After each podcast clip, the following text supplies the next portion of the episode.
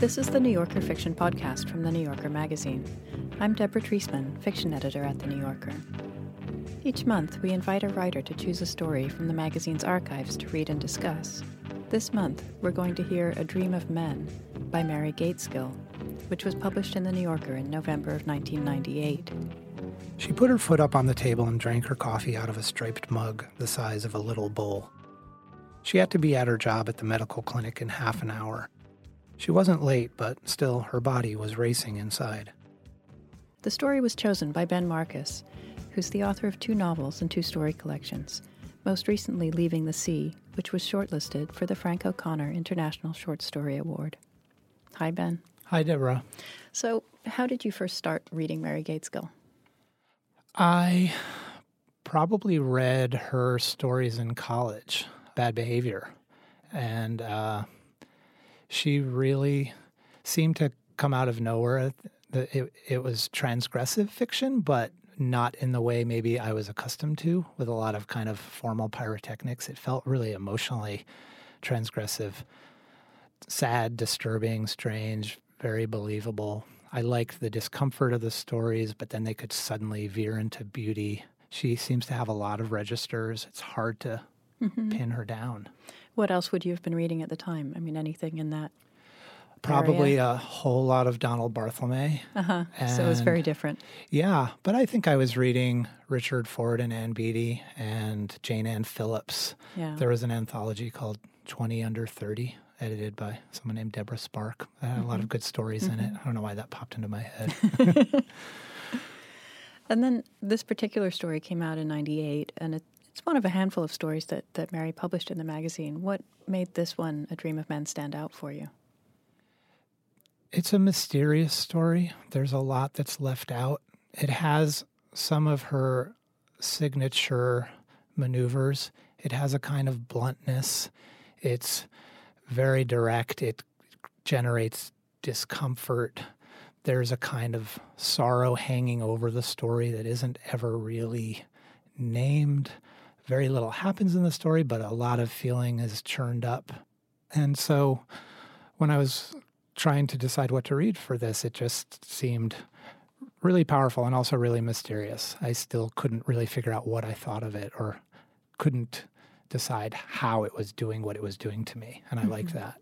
Do you think you have a more of a grip on it now? Yeah, I totally understand it now. yeah, I blueprinted it. I fed it into the machine, and now I've demystified it finally. No, actually, I've probably read it uh, six or seven times now, and I I love that it, it, it refuses to yield in a certain way, but I still feel drawn back to it. Do you think what kind of place do you think discomfort has in short stories? I value that feeling of being a little unsettled and a little unsure when it has a, I, I think, a kind of rich sort of depth to it. There are probably lots of shallow, simple ways to create discomfort, and I guess it it feels like a it's it's a mood, or maybe in, in the way that uh, music creates a mood that feels substantial. It feels as if there's a maybe deeper reckoning with things that matter, and um, I think too with Mary Gaitskill, she's not doing it for its own sake. It doesn't seem that she's out to kind of play any tricks. There seems to be a really high degree of realism with what she's showing about her characters. And of course, there's a lot of discomfort in the air and in oneself. And in life, yeah. yeah. Yeah. So there seems to be a real emotional realism that she can achieve with it. Well, we'll talk some more after the story. And now here's Ben Marcus reading A Dream of Men by Mary Gaitskill. A Dream of Men. Laura was walking around her apartment in a cotton nightgown with green and yellow flowers on it, muttering, Ugly cunt, ugly cunt. It was a bad habit that had got worse in recent months. She caught herself muttering while she was preparing her morning coffee and made herself stop. But it's true, she thought. Women are ugly. She immediately thought of her sister Anna Lee making herself a chicken salad sandwich to have with a glass of milk. Anna Lee was not beautiful, but she wasn't ugly either. She thought of her mother, frowning slightly as she sat at her kitchen table, drawing a picture of fruit in a dish. Her mother had a small, dear, bald spot on the top of her head. If anyone said ugly cunt to her sister or her mother, Laura would hit him. She would hit anyone who said it to her friend Danielle. Well, she didn't really mean it when she said it, at least not in the normal way. She put her foot up on the table and drank her coffee out of a striped mug the size of a little bowl. She had to be at her job at the medical clinic in half an hour. She wasn't late, but still her body was racing inside. Even though she'd been at the clinic for five years, every morning her body acted as if getting out the door and into the world were an emergency. This was even more true since her father died. The death had turned her inside herself.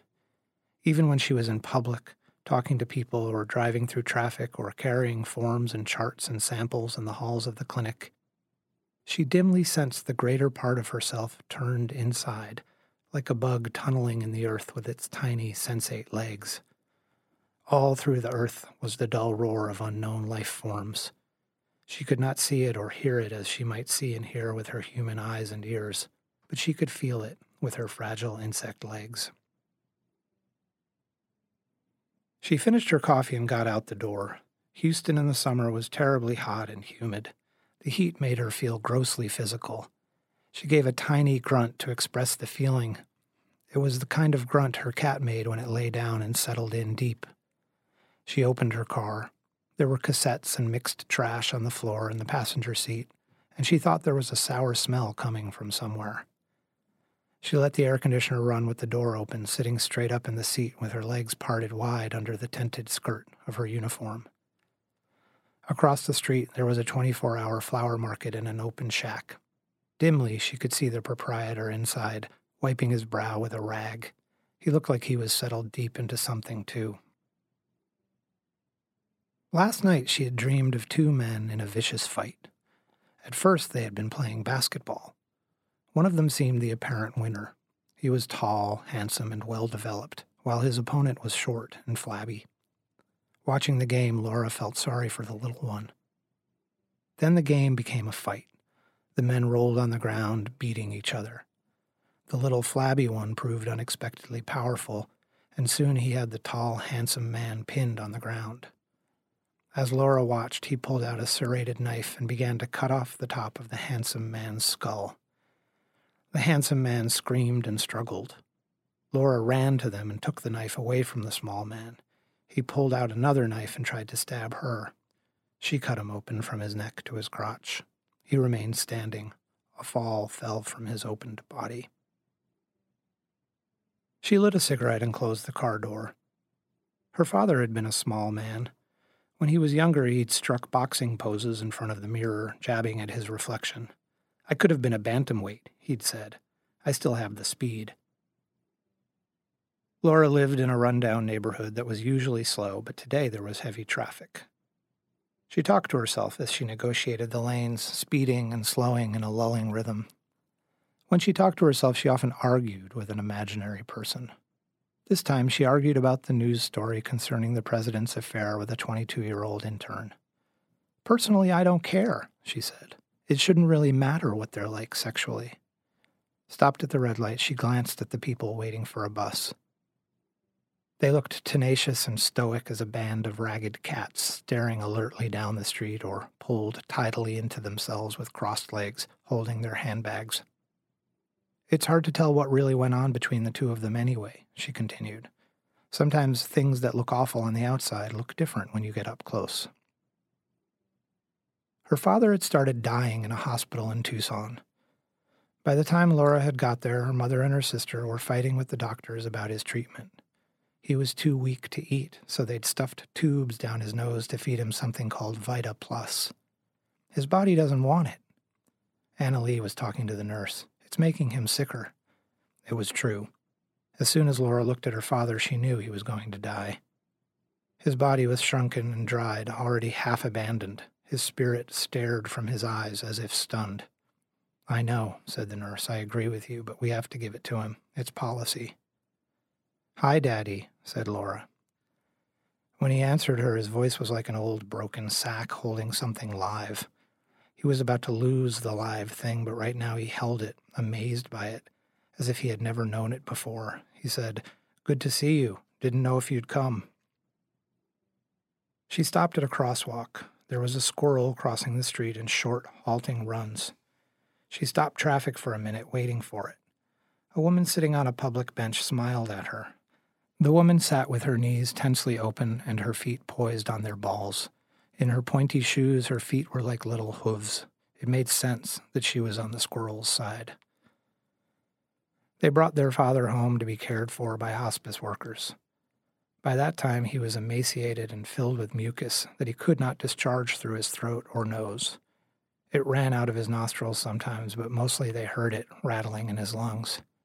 He couldn't eat anything and he didn't talk much. They put him in the guest bedroom in a big, soft bed with a dust ruffle.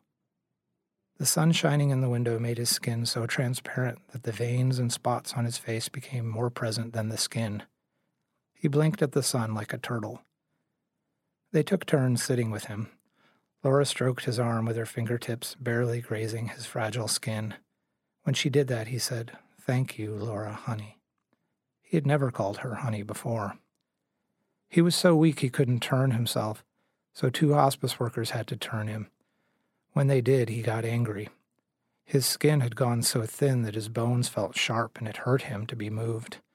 No, leave me alone, he'd say. I don't care. I don't care. He would frown and even slap at the workers. And in the fierce knit of his brow and his blank, furious eye, Laura remembered him as he had been 25 years ago.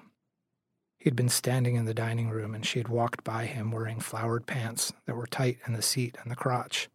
He'd said, What are you doing walking around with your pudenda hanging out like that? Nobody wants to see that. She arrived at the clinic early and got a good place in the parking garage. On the way up to the 17th floor, she shared the elevator with Dr. Edwina Ramirez, whom she liked. They had once had a conversation in the break lounge during which they both revealed that they didn't want to have children. Dr. Ramirez had looked at Laura suddenly, a deep, bright spot inside her eye. People act like there's something wrong with you, she said. Don't they know about overpopulation? I mean, yeah, there's biology and shit, but there's other ways to be a loving person. She'd quickly bent to take her candy bar out of the machine. You know what I mean?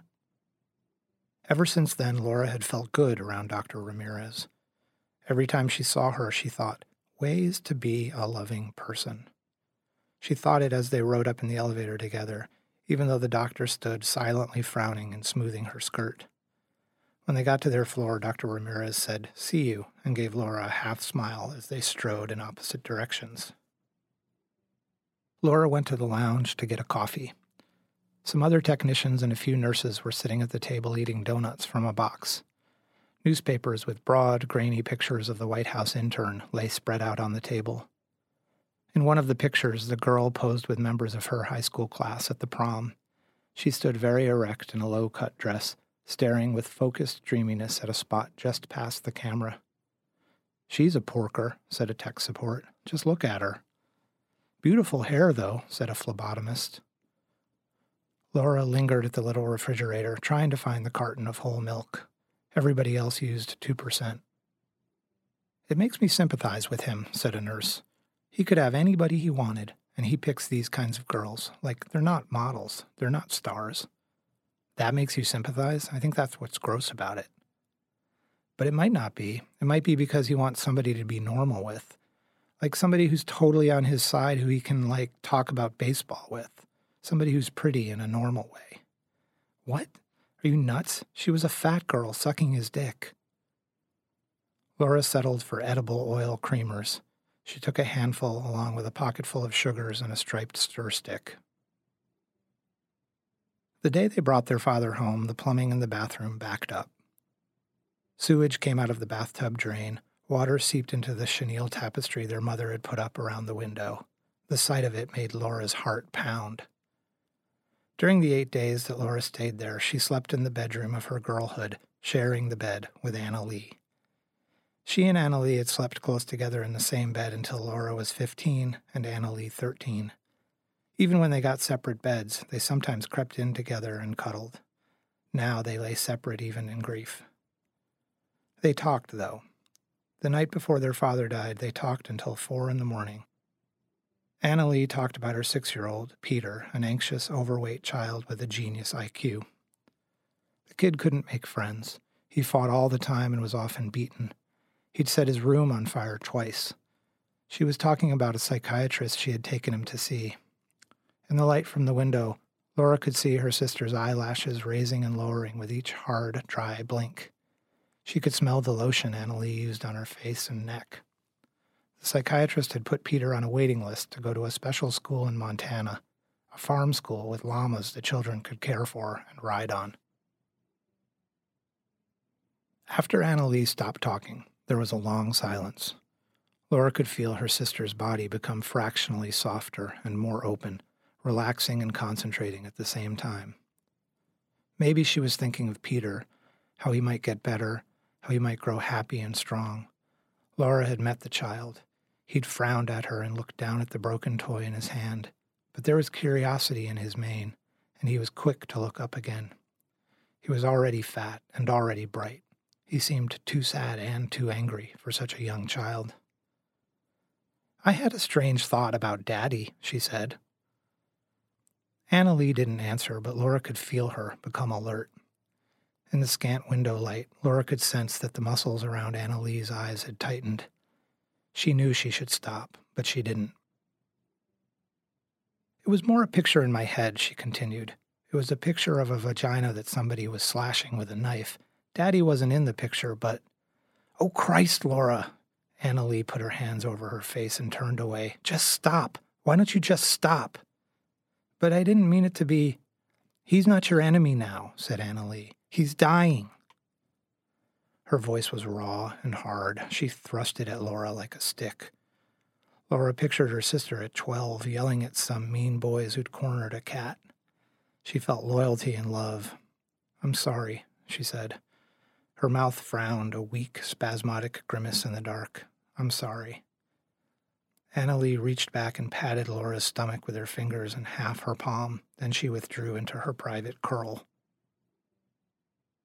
Laura lay awake through the night. Anna Lee moved and scratched herself and spoke in urgent, slurred monosyllables. Laura thought of their mother, alone upstairs in the heavy sleep brought on by barbiturates. Tomorrow she would be at the stove, boiling water for jello in case her husband would eat it. She didn't really believe he was dying. She knew it, but she didn't believe it. Carefully, Laura got out of bed. She walked through the dark house until she came to her father's room. She heard him breathing before her eyes adjusted to the light. His breath was like a worn moth feebly beating against a surface. She sat in the armchair beside his bed. The electric clock said it was 5:30. A passing car on the street filled the room with a yawning sweep of light. The wallpaper was yellow flowers. Great Aunt's old dead clock sat on the dresser. Great Aunt was her father's aunt who had raised him with her sister, two widowed aunts and a little boy with no father. Laura could see the boy standing in the parlor, all his new life coursing through his small, stout legs and trunk. In his head was a new solar system, crackling with light as he created the planets, the novas, the sun and the moon and the stars. Look, he cried, look! The dutiful aunts, busy with housekeeping and food, didn't see. The more he tried to show, the more they wouldn't see. The boy hesitated, and with his uncertainty, his system began to break. Thrown off its trajectory, the sun became erratic, and the planets went cold. The stars burned fiercely in the cold dark, but the aunts didn't notice that either. Another car went by. Her father muttered and made wet noises with his mouth. She imagined him saying, When I was broken, then they loved me. No wonder you hated them, said Laura softly. No wonder. Behind the reception desk, there were two radios playing different stations for each secretary. One played frenetic electronic songs, the other formula love songs, and both ran together in a gross hash of sorrow and desire. This happened every afternoon by around one. Faith, who worked behind the desk, said it was easy to separate them, to just concentrate on the one you wanted. But Laura always heard both of them, jabbering every time she walked by the desk. Martha Dillon? She spoke the words to the waiting room. A shabby, middle aged man eyed her querulously. A red haired, middle aged woman put down her magazine and approached Laura with a mild, obedient air. Martha was in for a physical, so Laura had to give her a preliminary before the doctor examined her. First, they stopped at the scale outside the office door. Martha took off her loafers, her socks, and her sweater to shave off some extra ounces. A lot of women did that, and it always seemed stupid to Laura. Five four, 126 pounds, she said loudly. Shit, muttered Martha. Look at the bright side, said Laura. You didn't gain since last time. Martha didn't reply, but Laura sensed an annoyed little buzz from her. She was still buzzing slightly as she sat in the office. Even though she was small and placid, it struck Laura that she gave off a little buzz all the time. She was 43 years old, but her face was unlined, and her eyes were wide and receptive, like a much younger person's. Her hair was obviously dyed the way a teenager would do it. You could still tell she was middle aged, though. She didn't smoke. She exercised three times a week. She drank twice a week, wine with dinner. She was single. Her aunt had diabetes and her mother had ovarian cancer. She had never had an operation or been hospitalized. Her periods were regular. She had never had any sexual partners. Laura blinked. Never? No, said Martha. Never. She looked at Laura as if she were watching for a reaction and maybe holding back a smile. Her blood pressure was excellent. Her pulse rate was average. Laura handled her wrist and arm with unusual care a 43 year old virgin. It was like looking at an ancient, sacred artifact, a primitive icon with its face rubbed off. It had no function or beauty, but it still felt powerful when you touched it. Laura pictured Martha walking around with a tiny red flame in the pit of her body, protecting it with her fat and muscle. Laura felt tense as she watched the doctor examine Martha, especially when he did the gynecological exam. She noticed that Martha gripped her paper gown in the fingers of one hand when the doctor sat between her legs. He had to tell her to open her legs wider three times. She lay with her head sharply turned so that she stared at a corner of the ceiling. There was a light sweat on her forehead. When she changed back into her clothes, though, she moved as if she were in a women's locker room. She got up from the table and took off the paper gown before the doctor was even out of the room. Laura stared at her. Martha suddenly looked right at her and smiled as if she'd won something. She's probably really religious, or maybe she's crazy. That's what Beatrice, the secretary, thought. In this day and age, she was probably molested when she was little. I don't know, said Laura. I respected it. Beatrice shrugged. Well, you know, everybody has the right. She lowered her dark, heavy lashes and continued her graceful movements at her desk. Laura imagined her father looking at the middle aged virgin and then looking away with an embarrassed smile on his face. He might think about protecting her, about waving at her from across the street, saying, Hi, how are you? sending protection with his words. He could protect her and still keep walking, smiling to himself with embarrassed tenderness. He would have a feeling of honor and frailty, but there would be something repulsive in it too because she wasn't a pretty young girl. Laura remembered a minor incident in a novel she'd read by a French writer in which a teenage boy knocked an old nun off a bridge. Her habit was heavy, and so she drowned, and the writer wondered, with a stupid sort of meanness, Laura thought, whether the nun had felt shocked to have her vagina touched by cold water. She remembered a recent news story about a man who had kidnapped a little girl so that he could tie her to a tree and set a fire at the foot of the tree. Then he went to his house to watch her burn through binoculars until the police came. Instead of going back to the waiting room, she went to the public bathroom and leaned against the small windowsill with her head in her hands. She was 40. She tried to imagine what it would be like to be a virgin. She imagined walking through the supermarket encased in an invisible membrane that was fluid but also impenetrable, her eyes wide and staring like a doll's. Then she imagined her virginity like a strong muscle between her legs, making all her other muscles strong, making everything in her more alive, all the way up through her brains and into her bones. She lifted her head and looked out the small window. She saw green grass and the tops of trees, cylindrical apartment buildings, and traffic. She had not wanted her virginity. She'd had to lose it with three separate people. It had been stubborn and hard to break. She brushed the dust and particles from the windowsill off her elbows. I was a rebellious girl, she said, and I went in a stupid direction. She thought of the Narcotics Anonymous meetings she had attended some years ago. People had talked about the things that had happened to them, the things they had done on drugs.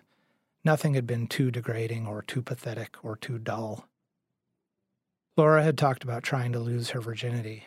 Her friend Danielle had told a story about how she'd let a disgusting fat guy she hated try to shove a can of root beer up her vagina because he'd suggested they might be able to fill cans with heroin and smuggle them. Laura smiled a little. After the meeting, she'd asked Danielle, Who tried to stick it in, you or him? Oh, said Danielle, we both tried. They laughed. Such grotesque humility, she thought. Such strange comfort. She remembered the paper plates of cookies, the pot of coffee on the low table in the back of the room at NA. She loved standing back there with Danielle, eating windmill cookies and smoking. Laura looked at herself in the bathroom mirror. A stupid girl, she said to her reflection. Well, she thought, but who could blame her? When Laura was still a teenager, her mother had asked what it had been like for her to lose her virginity. She wanted to know if the experience had been special. They had been watching TV together. It was late, and the living room was dark. Laura was startled by the question. Her mother looked straight ahead while she asked it, but Laura could see her expression was unhappy. Was it someone you loved? she asked. Yes, said Laura. Yes, it was. I'm glad, said her mother. She still looked straight ahead. I wanted you to have that. It seemed that she knew Laura was lying and that the lie was okay with her. Virginity was supposed to be honorable, but who would want honor like that? She went back to the waiting room and got the grouchy middle aged man. He didn't bother to take off his shoes when she weighed him. He was there, he said, only because his wife had made him come. He had taken off work and shot the whole day. My wife loves going to the doctor, he said. She had all those mammograms and she lost her breast anyway, most of it. Well, but it's good to come in, said Laura. Even if it doesn't always work, you know that. Your wife's just caring about you. He gave a conciliatory little snort. With his shirt off, he was big and flabby, but he carried it as if he liked it. His blood pressure was much too high. As she worked, Laura let her touch linger on him longer than was necessary because she wanted to soothe him. She felt him respond to her touch. The response was like an animal turning its head to look at her, then looking away again. She thought he liked it, though. When the man was gone, she asked Dr. Phillips if she could go outside on her break. He usually didn't like her to do that because she was always a little late getting back when she went out, but he was trying to be extra nice since her father died. Okay, he said, but watch the time. He turned and strode down the hall, habitually bristling like a small dog with a dominant nature. Outside, the heat was horrible. She started sweating right away, probably ruining her uniform for the next day. Still, she was glad to be out of the building. The clinic was situated between a busy main street and a run-down slow street occupied by an old wig shop, a children's karate gym, and a large ill-kept park where aging homeless men sat around. She decided to walk a few blocks down the park street. She liked the trees and she was friendly with a few of the men who sometimes wished her good afternoon. She walked and an old song played in her head. It was the kind of old song that sounded innocent and dirty at the same time. The music was simple and shallow except for one deep spot where it was like somebody's pants were being pulled down. You got nothing to hide, and everybody knows it's true. Too bad, little girl. It's all over for you. The singer laughed, and the music laughed too, laughter spangled with pleasure and contempt. Laura had loved the song. She'd loved the thought of its being all over and everybody knowing. A lot of other people must have loved it too. It had been a very popular song. She remembered walking down the hall in high school wearing tight clothes Boys had laughed and grabbed their crotches. They all said she'd sucked their dicks, but she'd really only screwed one of them. It didn't matter. When her father found out, he yelled and hit her. Was it someone special? asked her mother. Was it someone you loved? She stopped at a curb for traffic. Her body was alive with feelings that were strong but that seemed broken or incomplete, and she felt too weak to hold them. A car pulled up beside her, throwing off motor heat. The car was full of loud teenage boys. The driver, a Hispanic boy of about 18, wanted to make a right turn, but he was blocked by a stalled car in front of him and cars next to him. He was banging his horn and yelling out the window. His anger was hot and all over the place. Laura stared at him. His delicate beauty was almost too bright lit by his youth and maleness. He had so much light that it burned him up inside and made him dark. He yelled and pounded the horn, trying to spew it out, but still it surged through him. It was like he was at war, like he could kill and kill without any understanding in his mind or heart. In a real war, Laura thought, he would rush into danger before the other men and be called a hero. Her thought folded over unexpectedly, and she pictured him as a baby with his small mouth on his mother's breast. She pictured his fierce nature deep inside him, like dark, beautiful seeds feeding off his mother's milk, off the feel of her hand on his skull. She thought of him now with a girl. He would kiss her too hard and be rough, wanting her to feel what he had inside him, wanting to show it to her. He turned in his seat to shout something to the other boys in the car, then turned forward again to put his head out the window to curse the other cars. He turned again and saw Laura staring at him. Their eyes met. She thought of her father showing his aunts the stars and all the planets.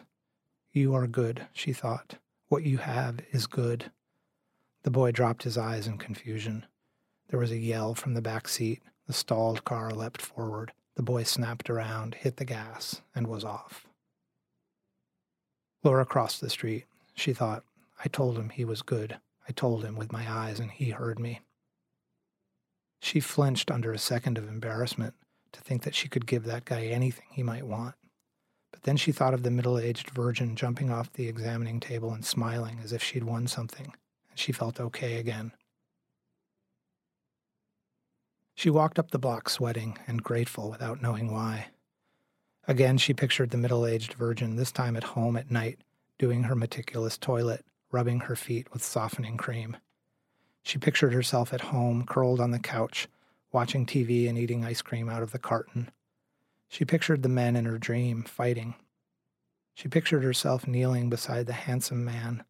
She would pass her hand over his broken skull and make an impenetrable membrane grow over his exposed brain.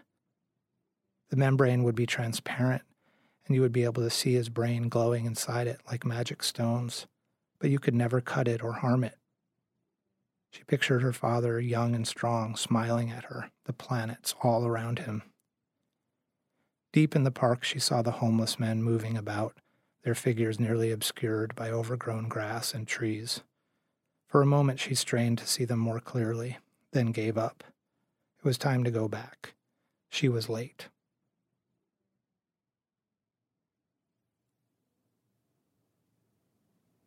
That was Ben Marcus reading A Dream of Men by Mary Gaitskill. The story appeared in The New Yorker in November of 1998 and was included in Gaitskill's collection Don't Cry, which was published by Pantheon in 2009. Hi, I'm Deborah Treisman, fiction editor of The New Yorker. Each week on the Writer's Voice podcast, New Yorker fiction writers read their newly published stories from the magazine. You can hear from authors like Colson Whitehead, Turner nudged Elwood, who had a look of horror on his face. They saw it. Griff wasn't going down. He was going to go for it, no matter what happened after. Or Joy Williams. Her father was silent. Slowly, he passed his hand over his hair. This usually meant that he was traveling to a place immune to her presence, a place that indeed contradicted her presence. She might as well go to lunch. Listen to news stories or dive into our archive of great fiction. You can find the work of your favorite fiction writers and discover new ones. Listen and follow The Writer's Voice wherever you get your podcasts.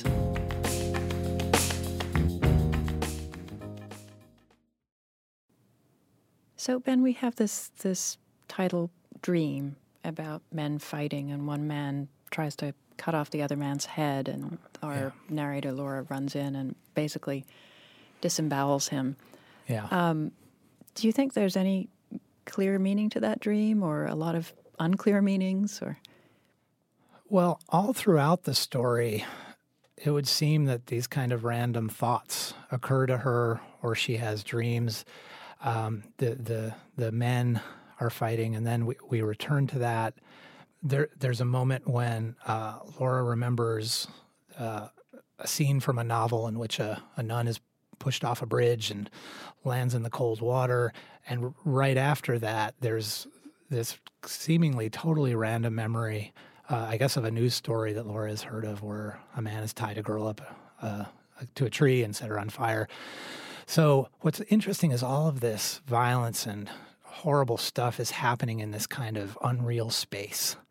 There's there's so much grotesquerie in this story, but on the surface, it's simply a story of a of a woman going to work. Yeah, yeah. So I I I, uh, I don't know that the dream has any clear meaning. I think if we got all lit critical, you know, she she has this encounter with a middle aged woman right, who says that she's uh, never slept with anybody. And Laura is kind of fascinated and horrified um, and t- tries to think about virginity as a sort of physical state. And she imagines a kind of membrane that protects her um, from everything. And then later, when she's thinking about this dream again, she wants to go save the tall, handsome man who's been beaten up by the short, fat man. And she wants to put a membrane around his head. Yeah.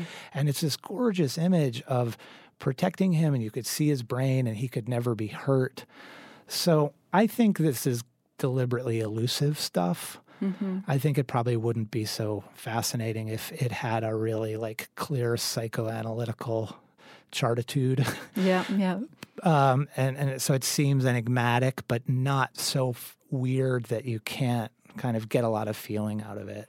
It's interesting what she does with that kind of doubling up of imagery. How you have the the membrane that represents virginity. You have this membrane that represents protecting this wounded man. Yeah. You also have the the woman's virginity described as this little red flame she's carrying around, and then you have this little girl being burned.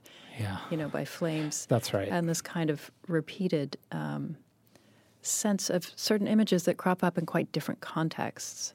Yeah, it seems like the story is aware of its own materials, and there's mm-hmm. sort of mm-hmm. this limited supply. There's there's also when she first sees her father when he's hooked up to some machines and there's a description of him as if he's kind of he has something live and he's trying to hold it mm-hmm. and uh, then later on in the story that very similar thing is is said connected to her where she's when she has a, this sort of very strong body with broken feelings inside yeah. it yeah. yeah it seems that she she's she is uh, I mean, I guess we could we could think that this is all very naturalistic and that this mm-hmm. is all mm-hmm. a character's kind of metaphors and ways of thinking, and she's going to very understandably apply this to multiple things.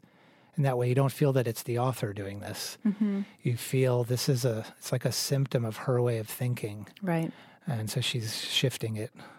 What's interesting when she when she thinks about the dream, and she she describes the dream, and then she instantly says, Well, my father is also a very small, flabby man. yeah. You know, so she goes right into the father and sort of, uh, you know, making him parallel to the, the aggressor whom she's just slashed open with a knife. Yeah, I mean, also right when the dream en- ends, which is just this horrifying kind of dismemberment. It's like she lit a cigarette and opened the car door. Yeah, this, this incredible transition to this placid, almost banal, real space. Right, and right. she does that a lot. It's yeah. just it's so unsettling. It's, eh, I think it's one interesting thing about that is she never seems to kind of reflect in a way maybe we might be used to, where we're getting more moral guidance to where the writer or narrator is going right. to say, "Yeah, that was terrible." Yeah. So there's no acknowledgement of it, and we're left alone with it. Yeah, I mean, she expresses great curiosity about things. Yeah. But not judgment about them. Yeah, she doesn't analyze any of it, and so yeah. it stays isolated. But yeah, that that scene you're talking about, the father is she she has these random memories of the father, right? And that first one, I think, is he's he's kind of doing his boxing moves and saying, mm-hmm. you know, he's still got the moves. Mm-hmm, mm-hmm. Um, and it's such a strange linkage to these two violent men. What what do you think is is at the heart of her relationship with her father? I mean, she has these. Well, there's a great tell.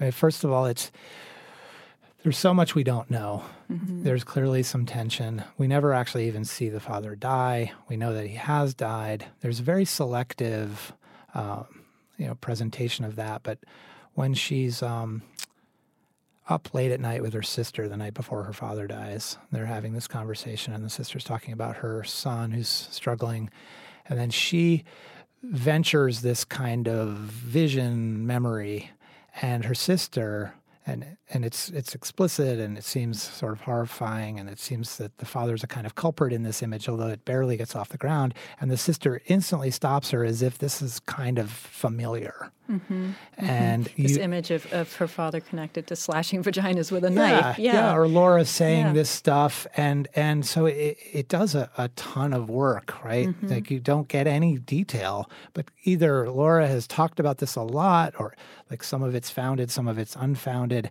Anna Lee has had to fend it off. Laura Yeah. knows she shouldn't bring it up too. So a whole history is suggested around it. Right, but you don't, and you don't know what that history is. I mean, you know that the father made this comment about her tight pants, Yeah, which was yeah. explicit and Yeah. memorable because inappropriate, you know, or at least embarrassing to her. Yeah.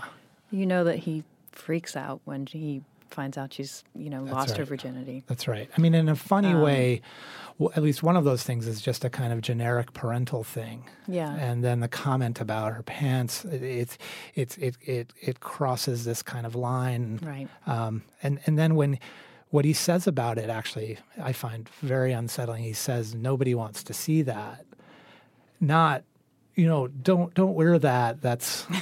You know, that's a bad idea to go out in the world, but to Yeah. say nobody wants to see that as if, well, if there was something someone wanted to see, you could do that. Like it, it, it seems so, so kind of cold and lecherous. Yeah, yeah. I mean, and then you have this.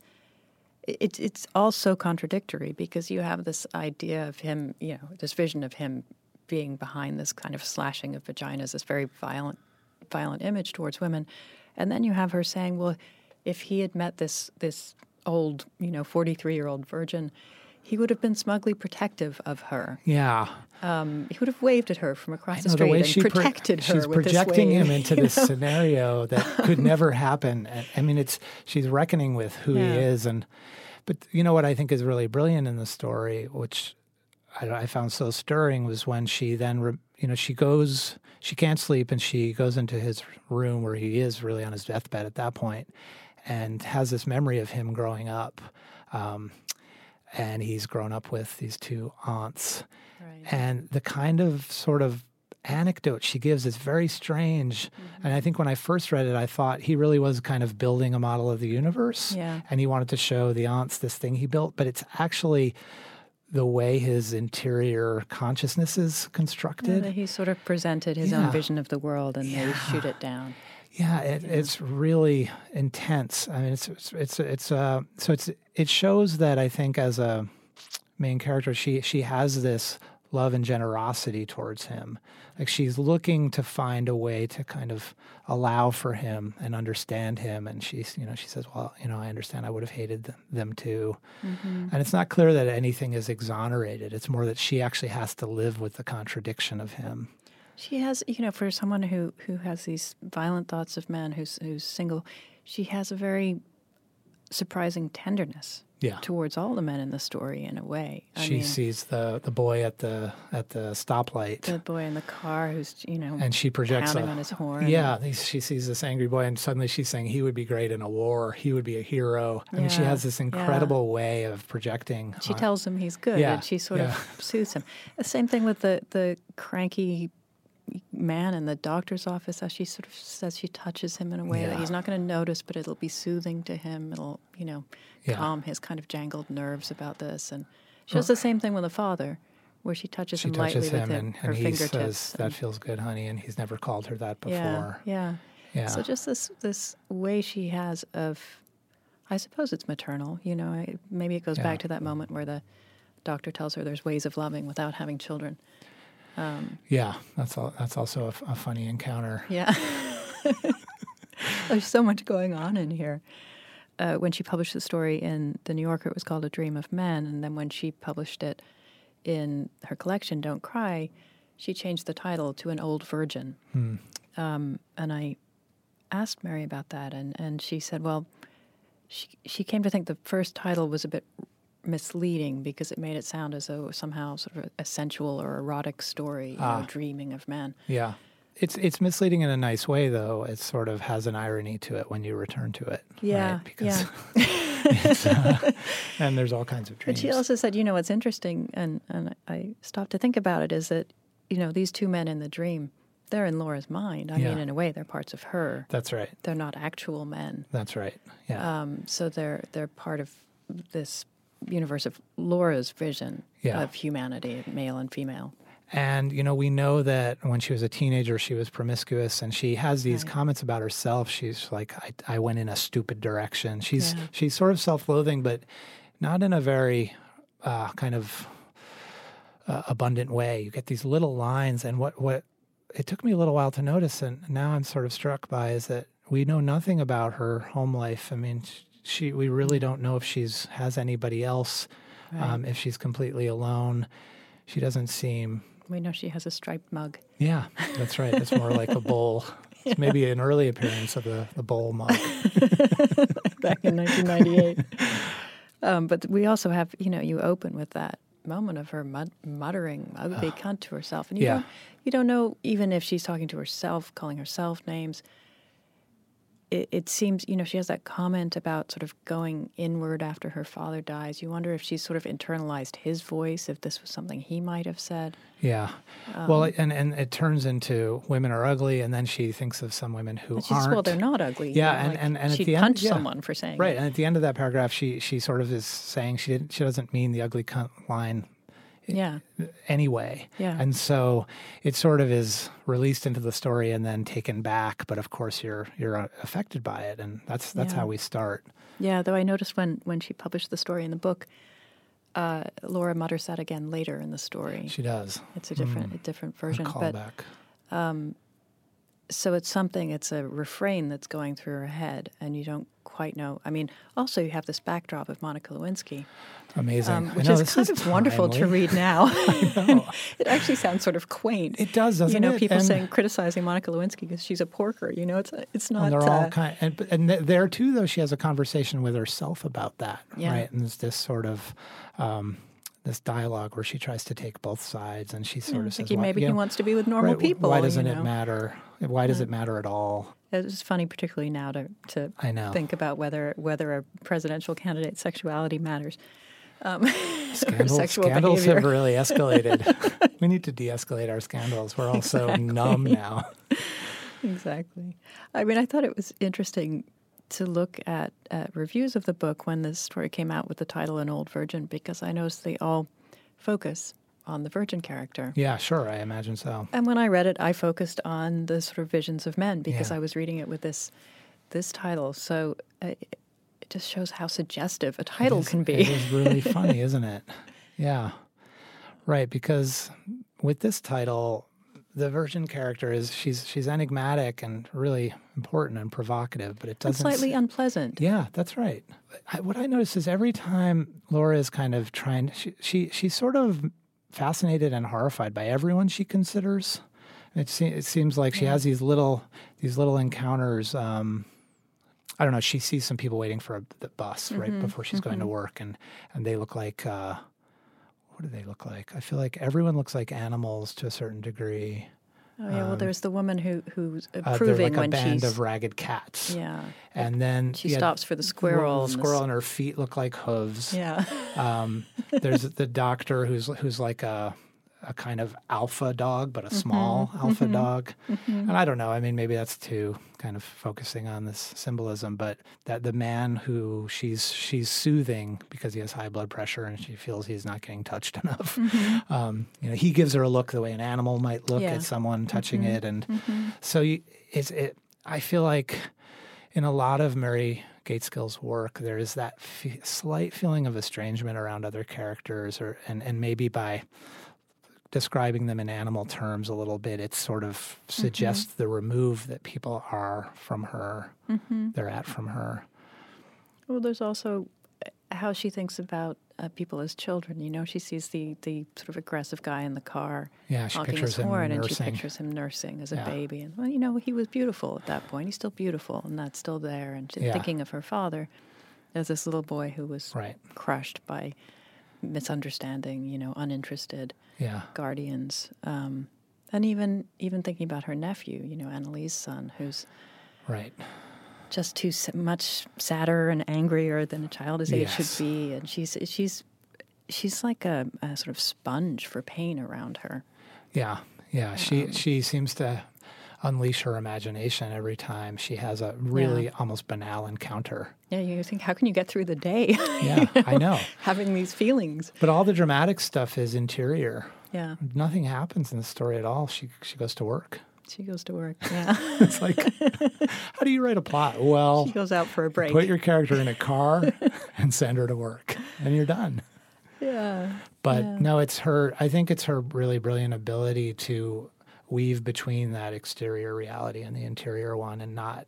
I don't know. It never really. You never think, oh, here's a flashback. Oh no, no, I'm trapped in a flashback. What will I do? no. It feels very seamless, and it feels very present and very immediate. Yeah, there's. I mean, and and also just this fact that her father has obviously recently died because Yeah. people are being um, Right. Her kind to her because of letting that. her go on a break. and how unprocessed the, the death still is that it keeps coming up. Yeah. And in a way, it, it comes up. Um, in the beginning, she links the father to the aggressive guy in the dream. Yeah.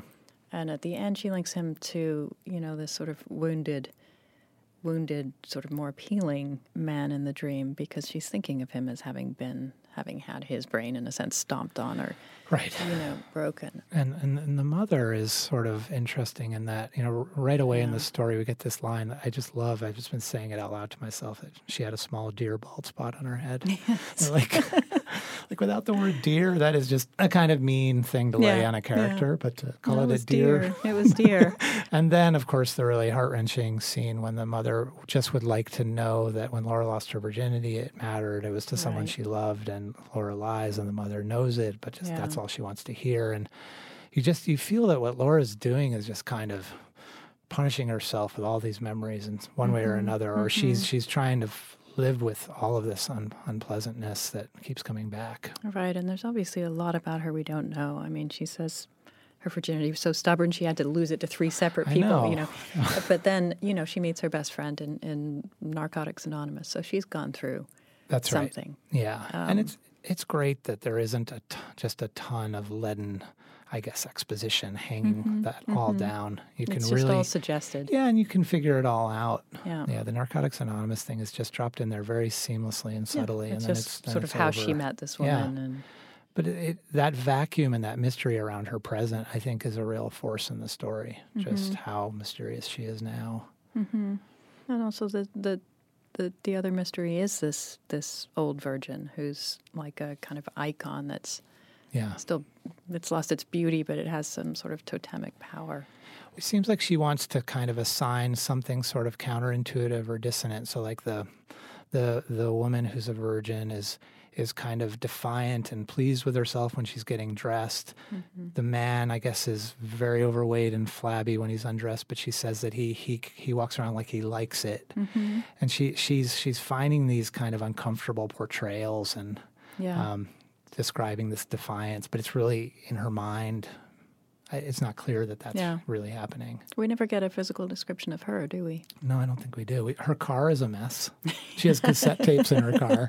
It reminded me of high school. I was like, oh, right. I had a lot of like the violence. Another way that the, you know a Yeah. story from 1998 can seem quaint now. I know. Um, I know. But but in a lot, of, I mean, in, in, in every other way, it's uh, it, it I don't know. It still feels very contemporary. It feels it feels prescient in a way, and, Yeah. and obviously this discussion of uh, women's bodies, how they're perceived by men, how they're self-perceived, and, and Laura's sort of self self-insulting in any case. Her own Um, attempt to reckon with all of this. Yeah, Yeah. yeah. Feels very, very, very of the very moment. current. I know it does.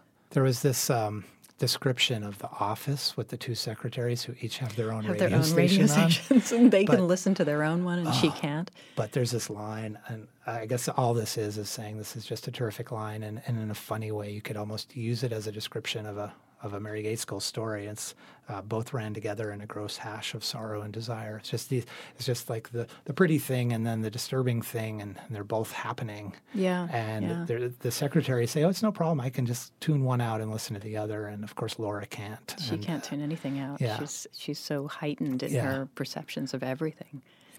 Well, thank you, Ben. You're welcome. Mary Gaitskill is the author of six books of fiction, including the story collections Because They Wanted to and Don't Cry, and the novel The Mare, which was published in 2015. Ben Marcus's books include Leaving the Sea, The Flame Alphabet, and Notable American Women. He edited the anthology New American Stories, which was published by Vintage last year. You can download more than 100 previous episodes of the New Yorker Fiction Podcast in the iTunes Store. You can download the weekly audio edition of The New Yorker through iTunes or audible.com. On the Writer's Voice podcast, you can hear short stories from the magazine read by their authors. You can find The Writer's Voice and other New Yorker podcasts on your podcast app. You can also hear readings of New Yorker fiction on NewYorker.com and on the New Yorker apps available from the App Store or from Google Play. Tell us what you thought of this program on our Facebook page or rate and review us on iTunes. The New Yorker Fiction Podcast is produced by Jill Duboff and Alex Barron of NewYorker.com. I'm Deborah Treisman. Thanks for listening.